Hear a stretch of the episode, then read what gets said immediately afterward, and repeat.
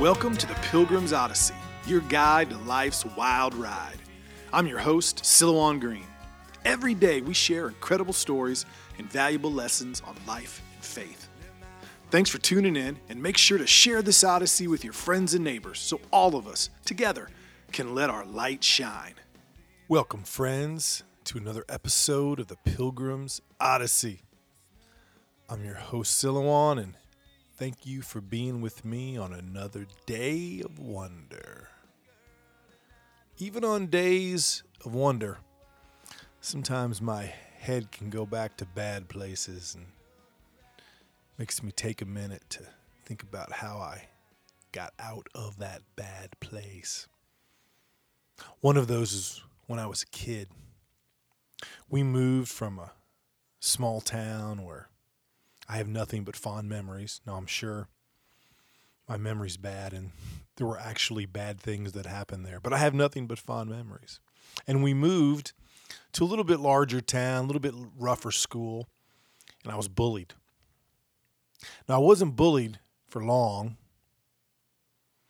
but it left a mark on me that in some ways stains me to this day. I was the new kid. I was a preacher's kid. I didn't talk like the rest of the kids. I didn't cuss. I was a big one. Then I joined the Marines later in life, and now I struggle with it. But at the time, other kids made fun of me for a whole bunch of reasons, that being one of them. But I was kind of a big kid. I was kind of an athletic kid. Never really been a fighter. One day, one of the kids who particularly liked to call me names, give me a hard time as the new kid in school, I decided I'd had enough. So I fought back. I grabbed him, I punched him. I remember pulling him over my back and kind of straining him into a weird position where he started crying out. I threw him on the ground and I said, Don't you pick on me again. I looked around me and some of the kids had a look of fear on their face. Some of the kids had a look of wonder. I had a respect I hadn't had before. And at a very young age, I began to think that when you fight, there's something good about it. I've struggled with that ever since. The desire to fight and the desire to just to find peace. It's been almost like a curse worrying about what people think of me. Sometimes chasing approval. It's a bad thing. Now, recently traveling, I downloaded some shows to watch, some to rewatch, and one of them was Stranger Things. What a great show on Netflix. Kids growing up in the 80s, all kinds of video games and TV shows and pop culture references I'm familiar with. But this last time, watching some episodes from that program, one particular thing stood out, and it was the bullying.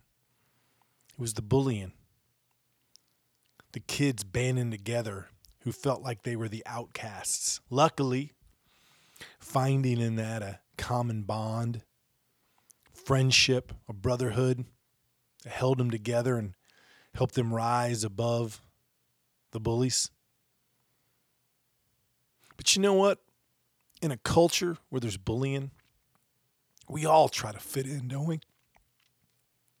Don't we all struggle with doing what's right and just trying to fit in. And sometimes trying to fit in can cause us to do things we could have never imagined. We become the bullies.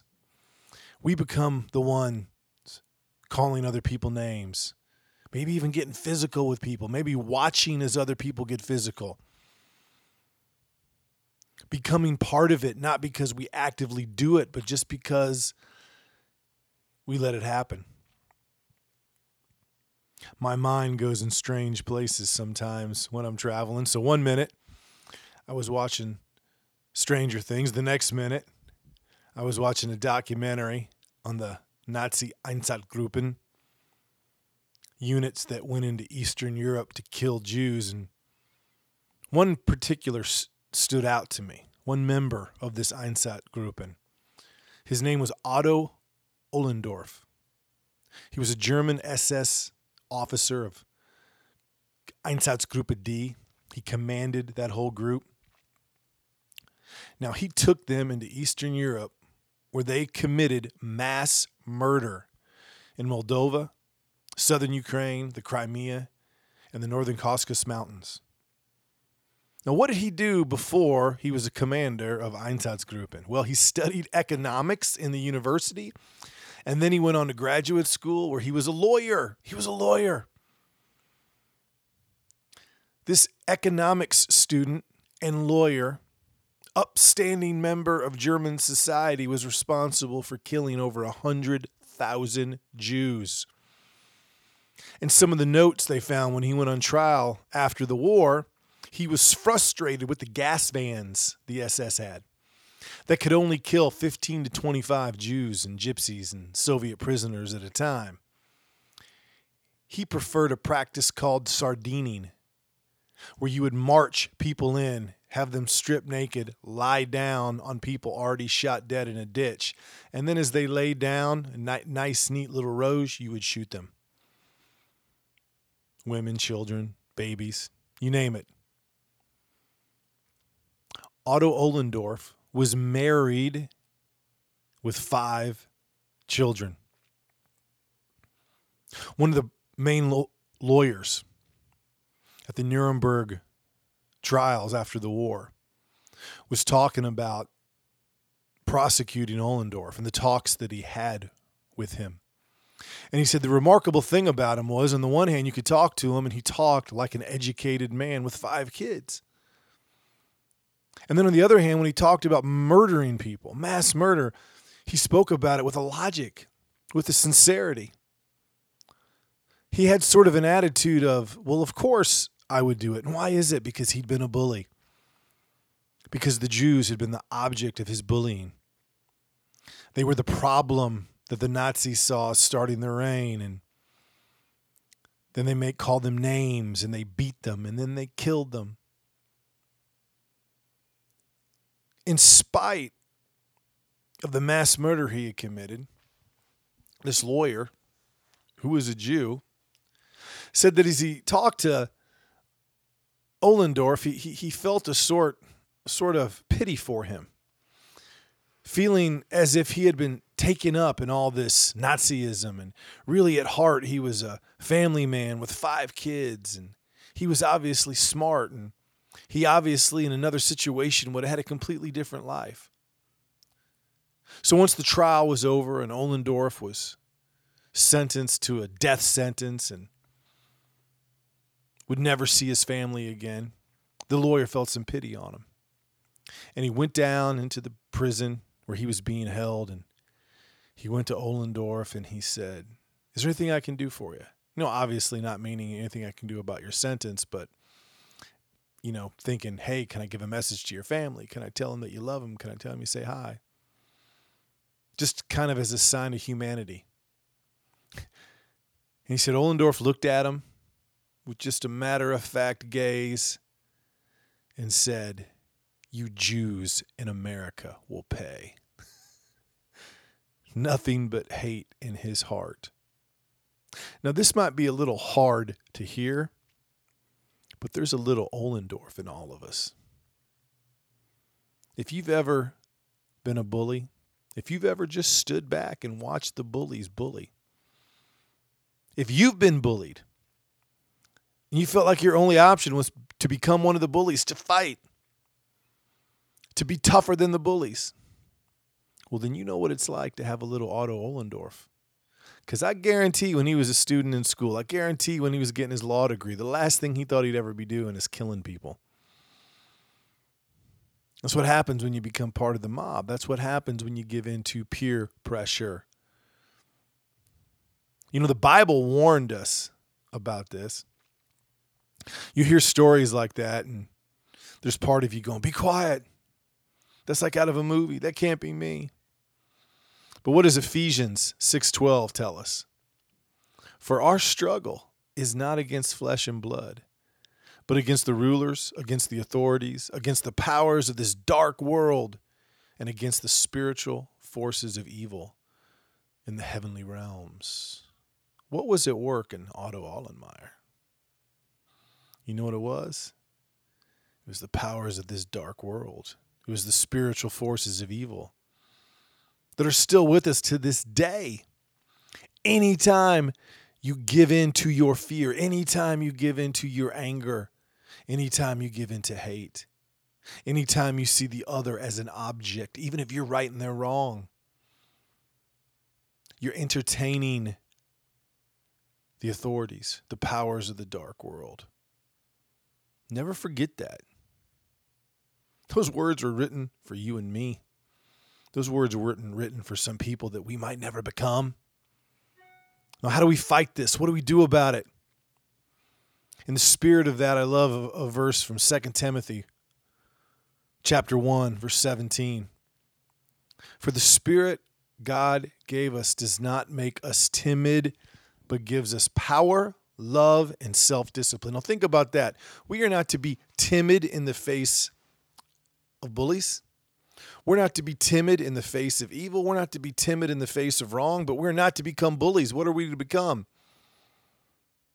We're to show our power. And how do we do that? Love and self discipline. We love the other. We love when it's hard to love. We pray when it's hard to pray. And then finally, self discipline. I love that one because I think more than anything, the, the, the sign of a deep faith is self discipline. We talked about that a lot in my series on prayer.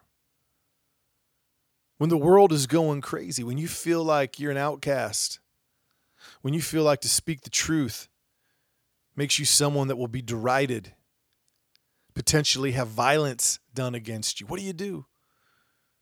You pray. You have the self discipline to focus on love. You have the self discipline to not get caught up in it. You focus on your family. You focus on the things that you love. You focus on helping others. That's what you do. That's your power. Your power in Christ is love and self discipline. It is not anger and fear. In this war that we wage, not against flesh and blood, but against those rulers, those authorities, the powers of this dark world, and against the spiritual forces of evil in the heavenly realms. Now, you might not know what it's like to be bullied, like I was as a small child, and fight back. Pretty sure you don't know what it's like to be Otto Ohlendorf and allow your hate and fear to turn you into a mass murderer. But maybe we can all relate to a little Stranger Things. These kids growing up in the 80s, struggling to be themselves, struggling to do what is right in the face of evil, in the face of being bullied, in the face of trying to find their way, like we all do.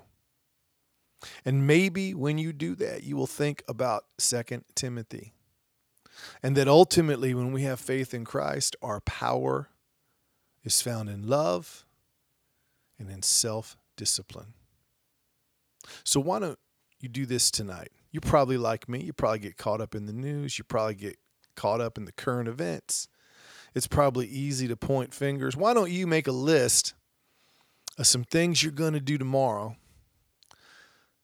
that are going to require some self discipline? Where you love another, where you practice your faith, where you find some quiet. You see, that is how you fight against those evil things. That is how you find peace. That is how you overcome the desire for vengeance, to keep yourself from becoming the bully. Love and discipline. So until next time, my friends, aim high, spread your wings, and keep your eyes on the things that matter.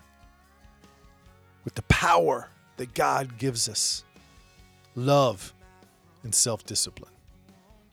Until next time, I'm your host, Silouan. You know what's coming next. Peace. You've been listening to the Pilgrim's Odyssey. Make sure you comment, share, and like this podcast so all of us together can let our light shine. For books, videos, and more content from me, your host, please visit Silouan.com. That is Silouan, S I L O U A N.com. Until your next visit on the Pilgrim's Odyssey, I'm your guide on life's wild ride, Silouan Green.